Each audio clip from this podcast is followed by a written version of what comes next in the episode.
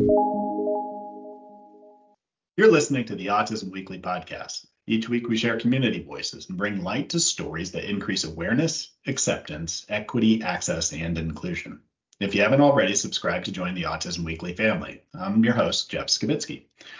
This week, we're joined by Dr. Eric Larsson, who's the Executive Director of Clinical Services at the Lovaas Institute Midwest. He's also a licensed psychologist and a board certified behavior analyst doctoral level. With extensive experience in autism intervention, he's currently researching high intensity early intensive behavioral intervention programs. Dr. Eric Larsson, president of the Association for Science in Autism Treatment, actively advocates for increased ABA service access. Join us for a discussion on the impact of research and advocacy in ABA therapy for autism. Dr. Eric Larsson, welcome to the podcast. Thanks, Jeff. It's good to see you again. Yeah, it's nice to see you as well. I always enjoy these conversations. And um, obviously, is that we've already talked before, and I, I, I, know how your passion started in autism, but I'm, I'm more intrigued of where your your balance of the research level, because you work for the Lovaas Institute, and uh, Dr. Ivar Lovaas was one of the the big names of getting ABA and autism aligned with a lot of heavy research where did your passion come in, in the, the practice of research within the field? That's kind of an interesting question because when I started as an undergraduate in the 1970s in this field, I started because the professor at my undergraduate school was the State University of New York of Cortland. And one of my professors, his name was Bob Lehr, L E H R, he adopted a son who turned out to have autism and was severely affected by his autism. And because of that, he was already a behavioral psychologist doing research with uh, pigeons. And because he knew about Lovaas, he called up Lovaas and said, um, What do I do? And Lovaas said, Well, he's going to need round the clock therapy, and there's no funding for it. So the thing to do, I could just imagine hearing Ivar, and I can't really imitate Norwegian very well, but the thing to do is to have a practicum class where you can have your own students work with your child. So Lehr jumped on it, um, organized this practicum class. Uh, in the process, was recruited um, Paul Lieben, who was a student of John Bailey's at Florida State, and um, some other psychologists there in the department were all behaviorally oriented, and they put together a practicum program for autism. So, I what I really credit the whole growth of our field is to the leadership of parents. Um, so obviously, Catherine Maurice in the 1990s um, publicized what we do at Lovaas widely, right back when the internet was first becoming used by the lay public. There was a list serve called the Me List, uh, people desperately trying to um, figure out what to do about autism, you know, before even the big growth in numbers of autism. And they were all very, very focused on her book that she had published in 1993 called Let Me Hear Your Voice. And she's just, to me, it's her and then Lorri Unumb and Dan Unumb in the 2000s and other many other parents. I won't try to name them all right now. Um, the only reason I'm working in the field is because they worked hard to make sure families could access treatment and even know about it in the case of Maurice and even do anything in the case of Bob Lehr back in the 1970s. Um, and because of this parent led movement and all my close work in the homes with parents, um, I get all my direction and all my interest in how to frame what we do based on the parent's point of view. And then circle all the way back to Bob Lehr. He's both a scientist and he's a parent. And so I kind of got it the the two different versions of what we should be doing with kids coming from one voice, which was Bob's. And he was just very a very inspiring guy.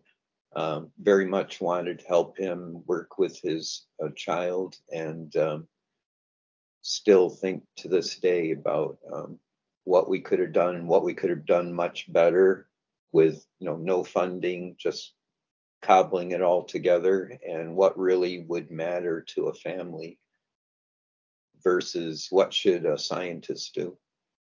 I love I love the fact that all those influences came into kind of the the foundation that you have right now. It's when I look at the history, it it started with those decisions. It started with us being able to say, okay, how do we apply this to specific um, phenotypes? How do we how do we take the science and apply it to behavior in general? Like the big questions were put out there. But I think that the parents have challenged us not only on the access issue, but also on, you know, where do we continue to look to strengthen the science and the delivery of care? Um, what sort of influence do you think that this research, this passion driven by parents, has led to some of the policy changes over time. Just to give us a little bit of, yeah, I guess, background before we start talking about the details of today's topic on how policy evolves and what that process looks like. Yeah, well, once again, it's the leadership of parents. You just can't separate the role of the parents from everything we do. I go back to yeah, in the 1970s, I was sort of on the the end of the deinstitutionalization movement. So families in the 1950s and 60s had already been working to address the abuses of the institutional approach to helping people. And um, those families were the people testifying, were the people organizing, what used to be called the Association for Retarded Children. Now it's just the ARC. Um, and um, the Autism Society of America had its roots in a group of families who were inspired by their own children and by their needs, but they also had heard about what Lovaas was doing in the 1960s and specifically uh, formed a group to promote access to behavioral services. And without their efforts, um, Sullivan in West Virginia and um, Rimland in LA, um, without their efforts, and then you just see parent after parent after parent. Any year, any era you go to, you see parents who were clearly in the forefront of making things happen. Um, just just yesterday, I was just pointing out. So someone was asking me, well, where did this new funding program come from in Minnesota? And I said, well, Governor Mark Dayton, who had a nephew with autism, put his weight behind it. And it's again and again and again. You look everywhere. You, you look at the Unumbs, just their parents, and they're they're people that are making things happen because they get it and if, if we simply relied on a committee of policymakers to sit down and do a needs assessment and fashion uh, a program from the standpoint of professionals, you wouldn't have the heart and you wouldn't have the drive and you wouldn't have the uh, the level of effort at implementation that, that the parents bring to the table. I agree that lived experience and being able to share that perspective. I mean, that's uh, insurmountable when you're when you're trying to be able to look at the impact that one feels when they're going through the journey, and that illuminates what we need to be doing better, what we need to be looking at, what we need to fund. Um, but you did mention, I mean, that there are these committees of policymakers. They they're influenced by the families, but they have to default back to what's hopefully evidence based in their decision making. Um, and that's where I think that, I mean, there's so many inputs out there, and there's so many groups that are out trying to better the field by looking at new research questions. Um, but then there's there's sometimes where the research just might not stand up yet. And you can't put it up at the same level as those that have been replicated and, and have enough of a sample size for us to be able to evaluate. Um, right. When you're looking at that process, I know your background and, and your research passion has been on the early intensive side. Can you give us just some of the the blanket history for the listeners as far as you know this is where policy started from it started from a, a plethora of research and and follow-up studies to be able to justify that the treatment itself is valuable in helping autistics and their families to be able to reach their uh, I wouldn't say potential, but be able to contribute in the way that they want to. Yes. Um, you know, families, they're desperate. They're often the families who are the real leaders in these efforts. They're living with serious challenges with their own children and fears for their future on a daily basis. And they're they're going to grasp at any straw and they're not trained scientists. You know, unlike uh, Bob Lehr, uh, one of my mentors, um, he was a trained scientist, so he was going straight to the ABA. Um, and then a lot of the effort um, from Catherine Maurice, who actually was part of the founding of the Association for Science in Autism Treatment, which I'm, I'm the current president of. Um, she and other parents founded that because it was so easy for parents to just grasp at any strange, weird, uh, possible treatment. They hear something, they're they're so desperate for help, so they try it, and again and again and again, they're going down uh, dead ends. And um, you know, one of the families I worked with used to be a big thing back in the mid 90s, Landau Kleffner syndrome. I don't know if you even ever heard it, but it was really hot for a couple of years and kids were getting steroid treatment. We're working with this little boy and um, he's um, making some progress in early intervention. So they try the steroid treatment and you know, all of a sudden he's puffed up like a balloon and it's not having any effect on his uh, behavior and its development. Um, but many parents just went ahead, okay, full time steroids for my little preschooler. And that's just one. At the association, we keep a list of all of the unproven treatments that parents have been uh, susceptible to adopting. We're over 500 different treatments, lots of things that sound totally outrageous to anybody who's not worried about their kids, like bleach therapy. Um, why would I be trying to use bleach to cure my child's autism? But somebody told me it was a good idea. And and even so many of the drugs, people are trying any drug they can possibly get their hands on without any evidence whatsoever that it helps uh, autism. But I'll I'll try it. So there's this huge the benefit of parent leadership is they know what they're looking for and the weakness of parent leadership is they don't necessarily know what the method is that's going to accomplish their goals.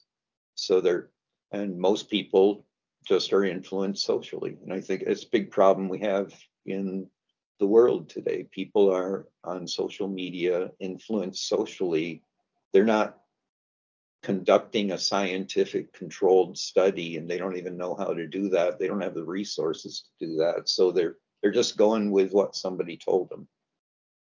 Well how long ago was it? I mean it must have been oh gosh 15 20 years ago when the national standards project came out where they started looking at some of the evidence-based care for the first time. Um, but i don't even know. I mean what's your gestalt on that? Is, is are families actually accessing that versus being able to go to the web and, and Google, hey, what what's what can I do? What is the new treatment for autism? Or I mean, where do you see the balance of that, and who should be disseminating some of this information? Well, again, you know, again, talking about uh, the one of the major problems we face in the world today is social media.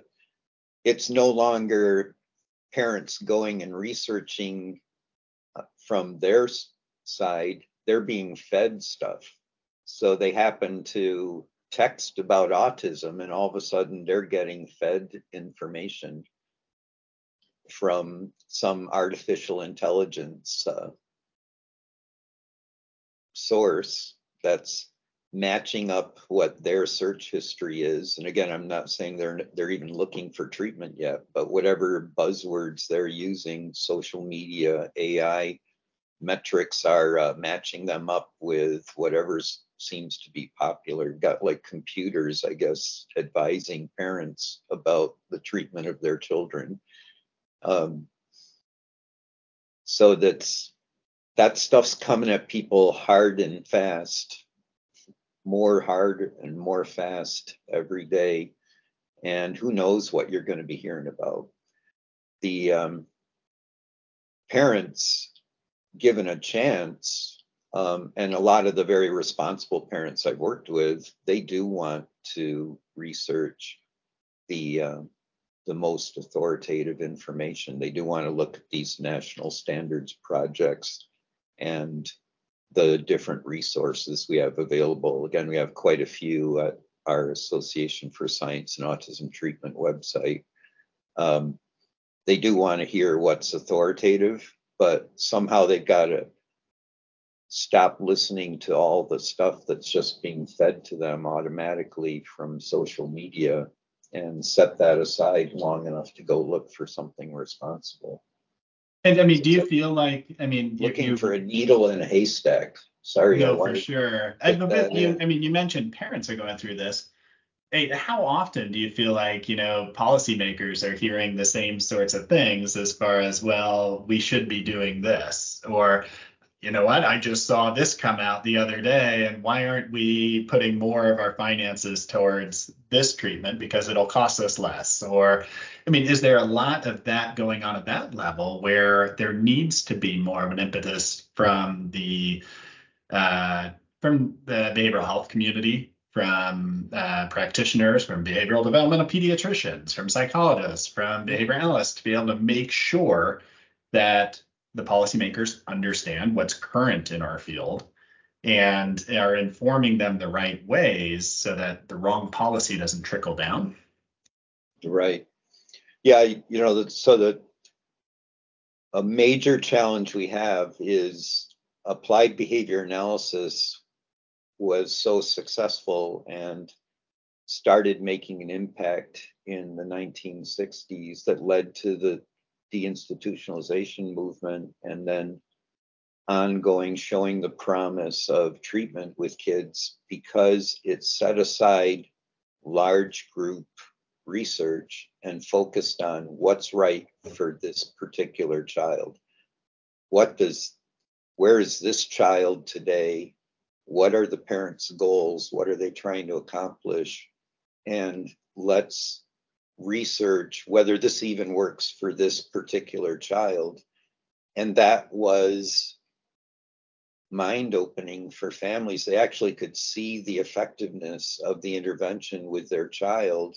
And they were seeing, and I'm talking about home based treatment where parents are involved, they're right there while we're evaluating the effectiveness of our intervention. They're seeing us go through the problem solving and troubleshooting until we arrive at the specific reinforcers and methods that actually work for their own child.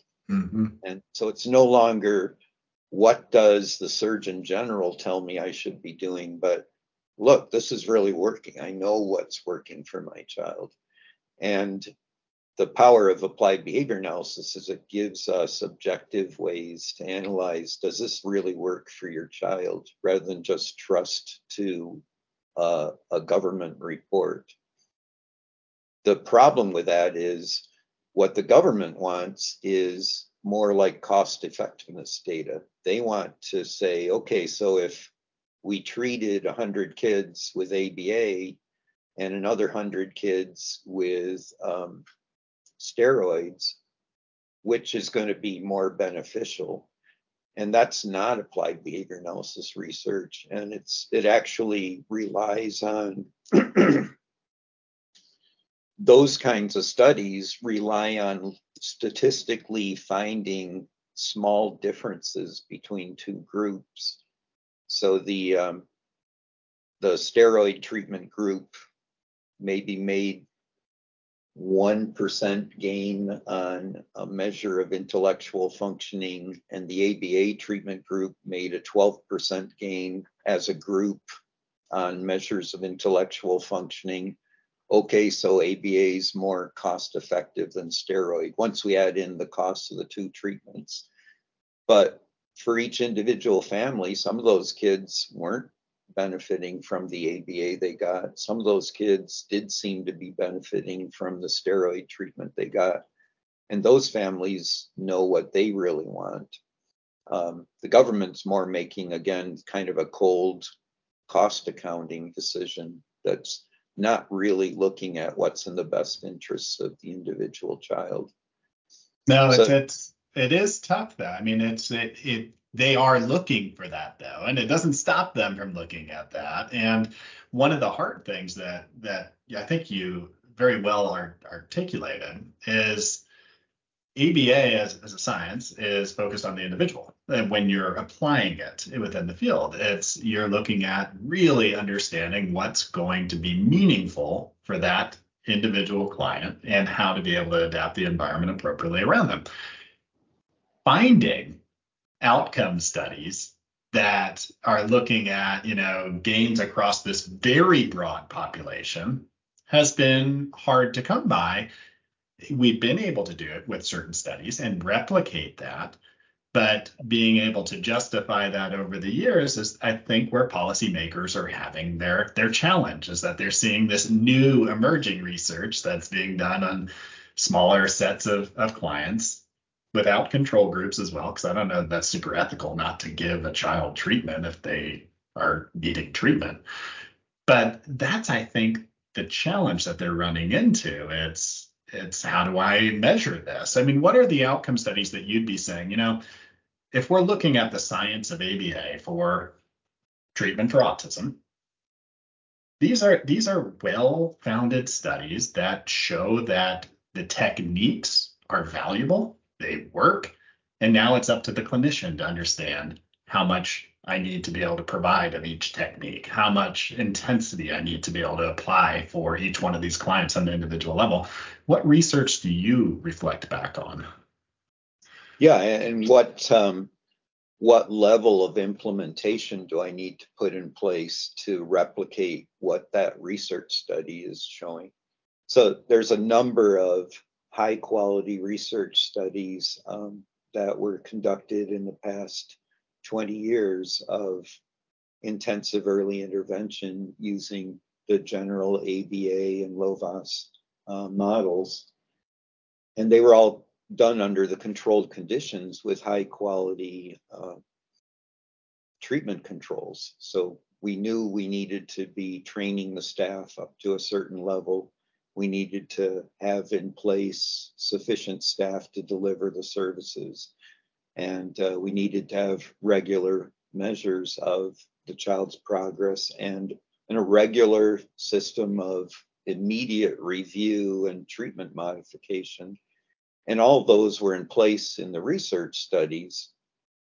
So then an organization says, okay, well, we're going to do that. So then they just hire people off the street, hire maybe one uh, clinician who has some training from one of those research sites.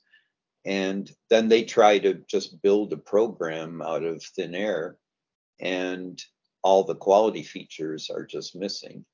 So they're really not replicating the results of that the research tells us is possible, they're they're doing something important, which is they're providing access to families, but they're almost immediately discounting the need for quality. And we've just seen this again and again and again. And whether you want to bring in issues of uh, profiteering or not, um, a nonprofit organization or a profit or uh, motivated organization they're still struggling with the same problem of how am I going to put together a program where none exists? How am I going to provide all the training and meet the needs of these families from day one? and they often fall short.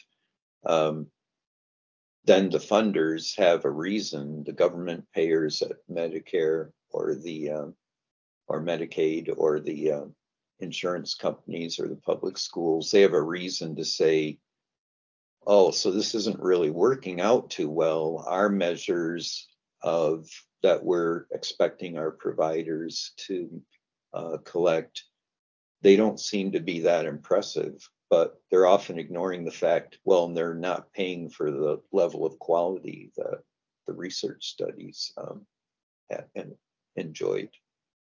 And, and there is that organizational responsibility that you're talking about. It's, you know, what goes back to the funder are the reports of, you know, this is what the effective treatment was over this period of time.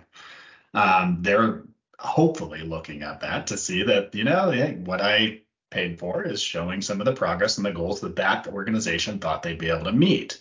But if we run into situations where we're not adequately staffing, we're not providing the amount of hours that we initially thought that that client would need, um, that we're that we're going through so much attrition that we're we don't have qualified staff all the time.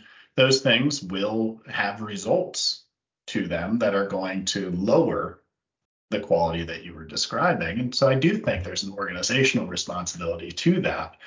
Um, and I think that's something that we can do better at. But there's also there's a variety of research questions I think that we always need to be asking. Um, when you look about the the research that we rely on culturally, we don't have a lot of that information over time. It was it was a very small subset of our overall population being represented there. So having some of that research guides on treatment, um, the settings, we've changed the settings and the delivery of treatment over time, and having more research on that is so valuable. But there's this gap right now. It's like, what are we calling research? What are we actually looking at for informing our decisions? How do we know that it's been validated? And you've done a lot of really good kind of work on informing others and helping this dialogue to occur. So, how do we balance the emerging information, which we do need, with the application on a broader scale when it comes to policy or when it comes to setting a new standard of this is what we need to be doing if we're utilizing this setting? Um, how do you how do you kind of balance those factors of new emerging research with understanding when it's valuable for us? Mm-hmm. Well, I really I really think in terms of the laboratory model. Um, so whether we're talking about medical research with drugs or with uh, surgery or vitamins or whatever, we start out in science, we start out with studying in the laboratory. We're not really looking at um, is this going to result in widespread improvements for society? We're just looking, does this even actually have an effect? Does this, if I use this drug, if I give this drug to a mouse, is it going to change their behavior? And once I've got something that actually seems to do something, now I the next step is to move into developing this into a program of services. And then the next step is evaluating that service delivery model. So, you know, center-based versus home-based care, school-based um, versus round year-round services. Um, these basic levels of service delivery, what level of quality control, what level of staff training, what level of credentials should staff have? These service features are going to affect how much impact what was discovered in the lab actually has. But if you start off with a, a black box of, I don't even know if this works, so we're going to start off by first um, gearing up and serving 100 kids, and then we'll we'll study, we'll compare those 100 kids with this drug and with another 100 kids without the drug without even knowing if the drug is has shows any potential in the laboratory. Uh, we've put the um, cart way before the horse. I think that might be an appropriate metaphor. But the um, we really need to do the research in the lab first. And what applied behavior analysis allows us to do is forget about whether we're talking about reinforcement or a certain method of language instruction. It allows us, or a drug, um, behavior analysis focusing on an individual is does this individual respond to this intervention? And once we see that this intervention has a similar effect with some with other individuals with similar needs. Now we can start fashioning it into a service delivery system. So families came to me, you know, another big issue that uh, is always a concern of families is should I be using a gluten-free, casein-free diet with my child? And in the laboratory, we know that certain people have uh, dietary responses that really affect them. Some people really can't tolerate wheat, and other people can. So, does that really affect autism? So, we've started off in the laboratory. We know that um, wheat allergies are a thing. So, now let's study on purpose some kids with autism.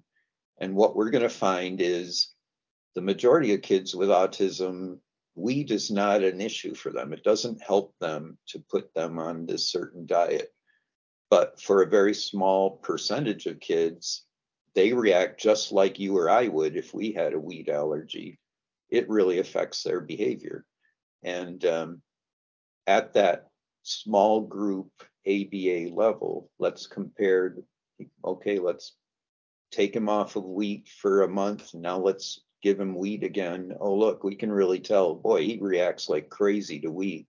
It's obvious this is important to him.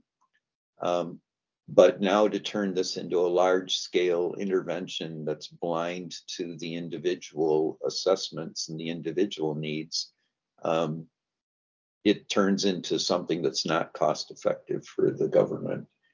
Um, but ABA allows us to look kid by kid. Well, let's see, your kids got serious digestive problems and he's got autism. So let's look at the diet for your kid. So applied behavior analysis doesn't require us to reject out of hand things that don't necessarily make sense.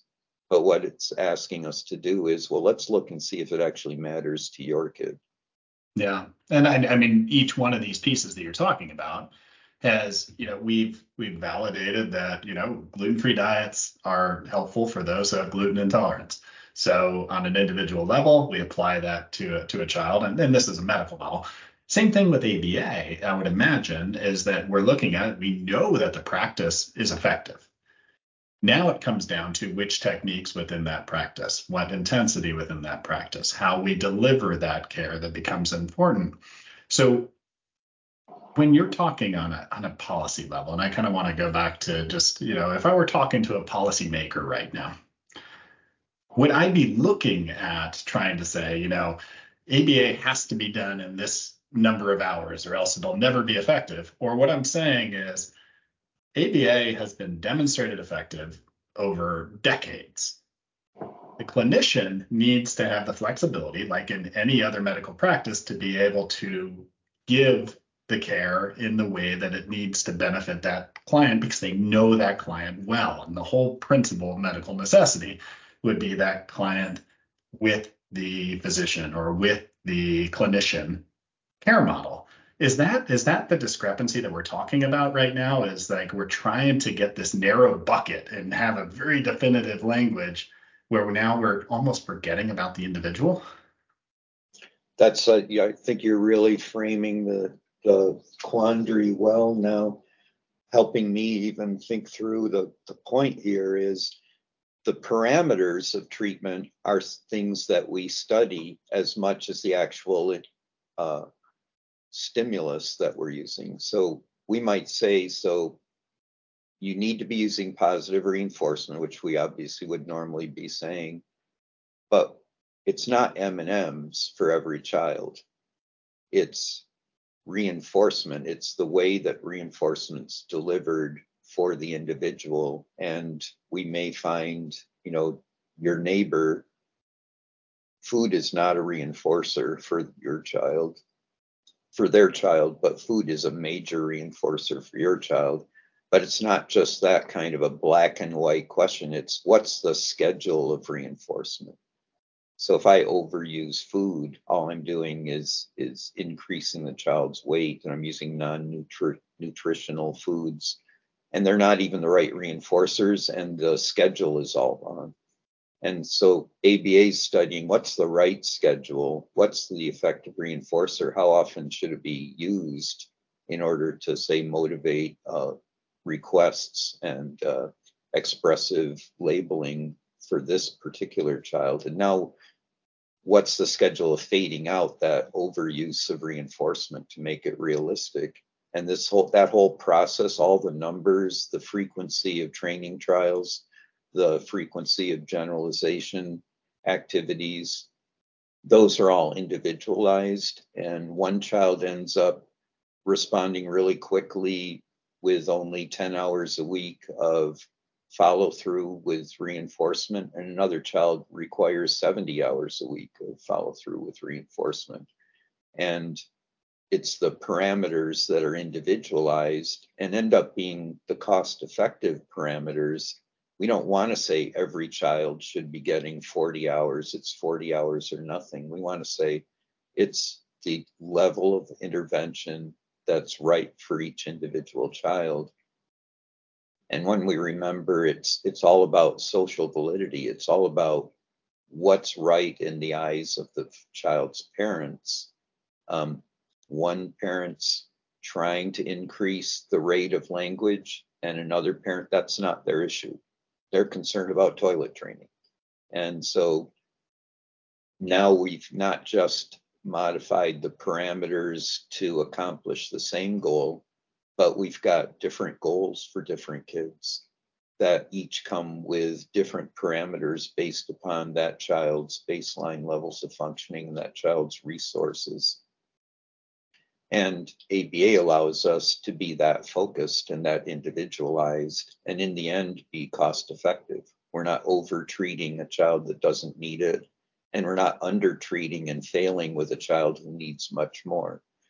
So then we come back to where you were starting earlier is so government then is in a ham-handed way saying okay so everything's going to be 32 hours a week and if uh, the program doesn't deliver 32 hours, then we're withdrawing their funding because every child has to get 32 hours because that's what research tells us.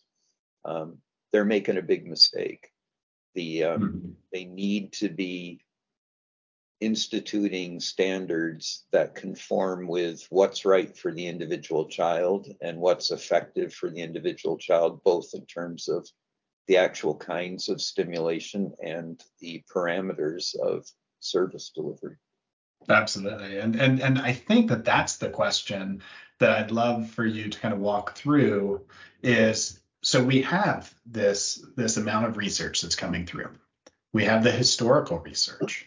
It all leads to establishing very strong standards of care, which are, you know, the, the practical components of are you actually looking at these criterion? Are you evaluating these? Are you delivering care within this structure? It's not telling you what technique to do at specific times. It's not telling you exactly how many hours you need to do for a specific child. But what's the process right now of taking that research and moving it into I can expect that this would be the standard of care I'd be looking at from an organization. And speaking to a policymaker speaking to a parent, how would you kind of walk through that path? Well, for us, and this is kind of another conundrum in public policy, for us, the focus has been on evaluation and treatment planning. And we started with, after working it all out over a period of 30 years um, in more of our institutional based research projects, we learned you really have to spend a lot of time evaluating this specific child, where they are right now, what are the interventions that they needed, what are the parameters, what are the levels of implementation that they need, and then what's the rate at which you can phase out the intensive treatment towards less? And what are the the actual needs and goals of the individual family? And so we put our effort into making sure we really understand what this family really wants what they're they're actually willing to accept um, what are they motivated to go the extra mile to do? Um, what's really right by this family and by this child? And um, are we delivering what's right for that child and this family this month? And that's brings the quality.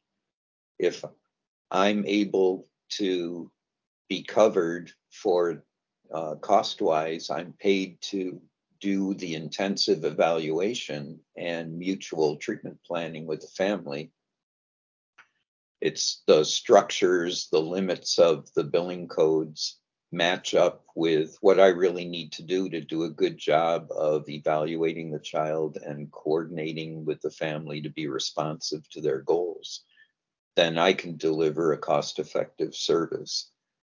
But ironically, all along, the payers have wanted to cut short on the assessment and evaluation and treatment planning costs and focus on the cold one-to-one delivery of services as what their major focus of funding is. And um, even um, even today in in Minnesota, our Medicaid program has seen the light again under the leadership of many parents. Our Medicaid early intervention program, our the policy head is a parent um, they get it and they've been focusing on making sure we are covered for the costs of evaluation and treatment planning so we can customize to each individual child.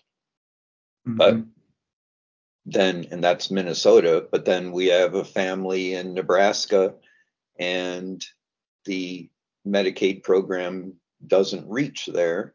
So they're being covered by a commercial insurance plan that doesn't want to cover the costs of assessment and treatment plan. Yeah, no, I find that funny as I see that same conundrum, Eric, is that I mean you're seeing where you're seeing arbitrary decisions being made on um, the oversight to the delivery of care, to the evaluation of whether or not I'm actually achieving the goals and making those modifications and the time that's needed to do some of that work and even the parent component of am I bringing stakeholders involved so that the care carries over? I'm seeing arbitrary limits on that almost as much as I'm seeing it on the recommendation of that direct service. And it, it does bring about, you know, where what is the research? What are we actually looking at? And I think it goes back to the research shows ABA works. Now, the medical model would say we provide it in the appropriate quantity of each of these services to be able to meet the goals that have been outlined. And the clinician should know that, and the family should commit to it.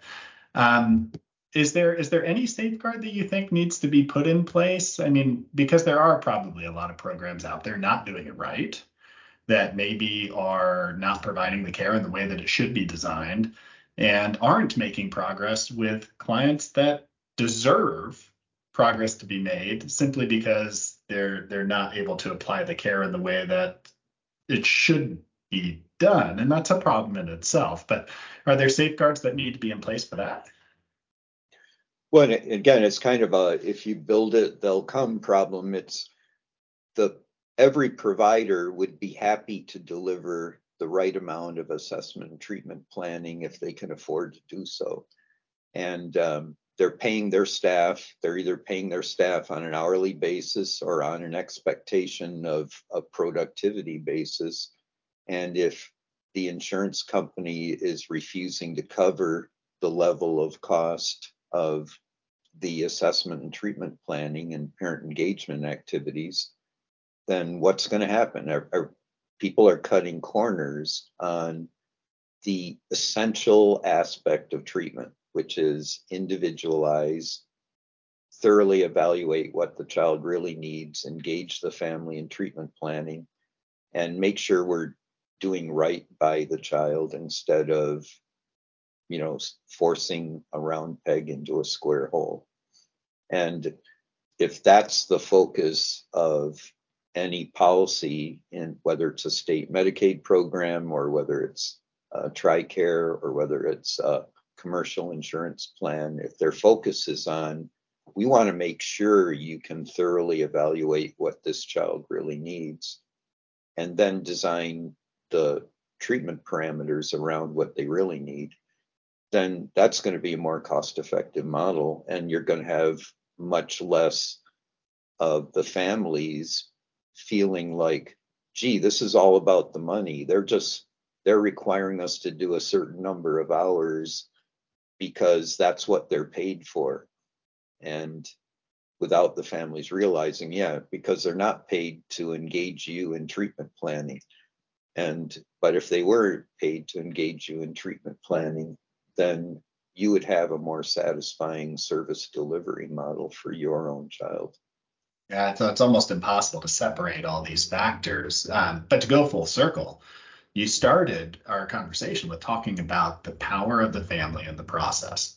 And parents do want to stay up to date on what is latest in the, the I guess the validated research within ABA therapy so they can make sure they're asking the questions of their providers or advocating at the policy level or being able to go to appeals with an insurance company if they have to um, and self-advocate um, where can parents go to make sure they're getting access to the most updated information so that they can have these conversations and these dialogues um, with providers and policymakers and everybody involved in their child's life?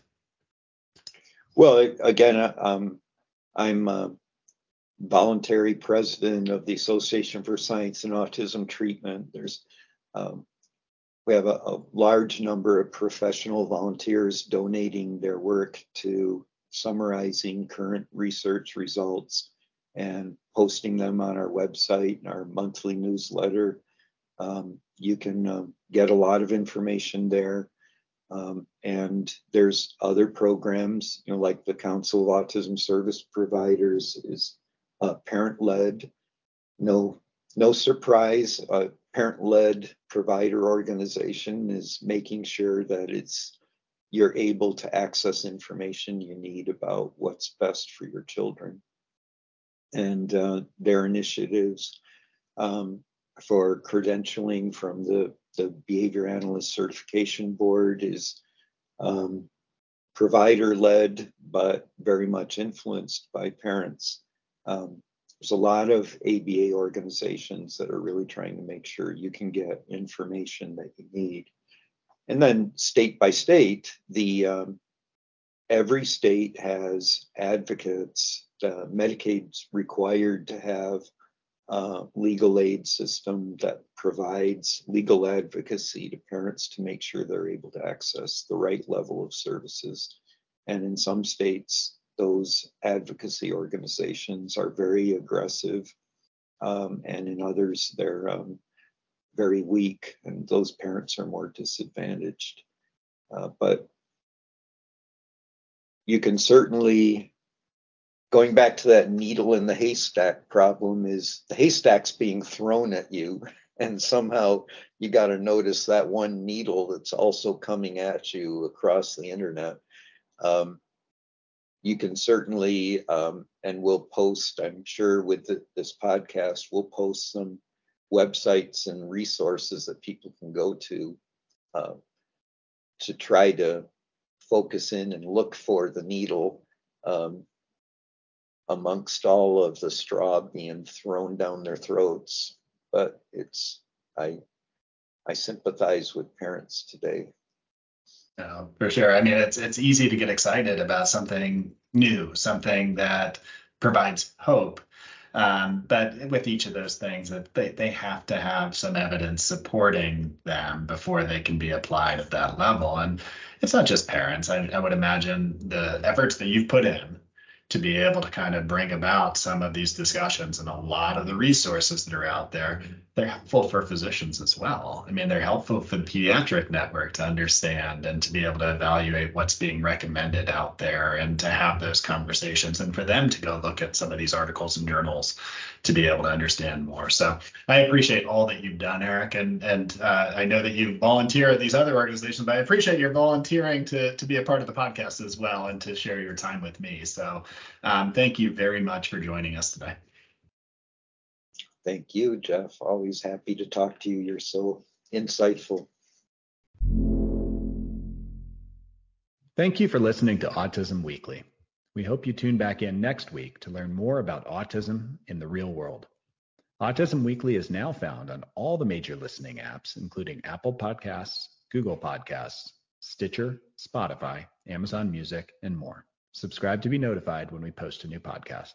Autism Weekly is produced by ABS Kids. ABS Kids is proud to provide diagnostic assessments and ABA therapy to children with developmental delays like autism spectrum disorder. You can learn more about ABS Kids and the Autism Weekly podcast by visiting abskids.com.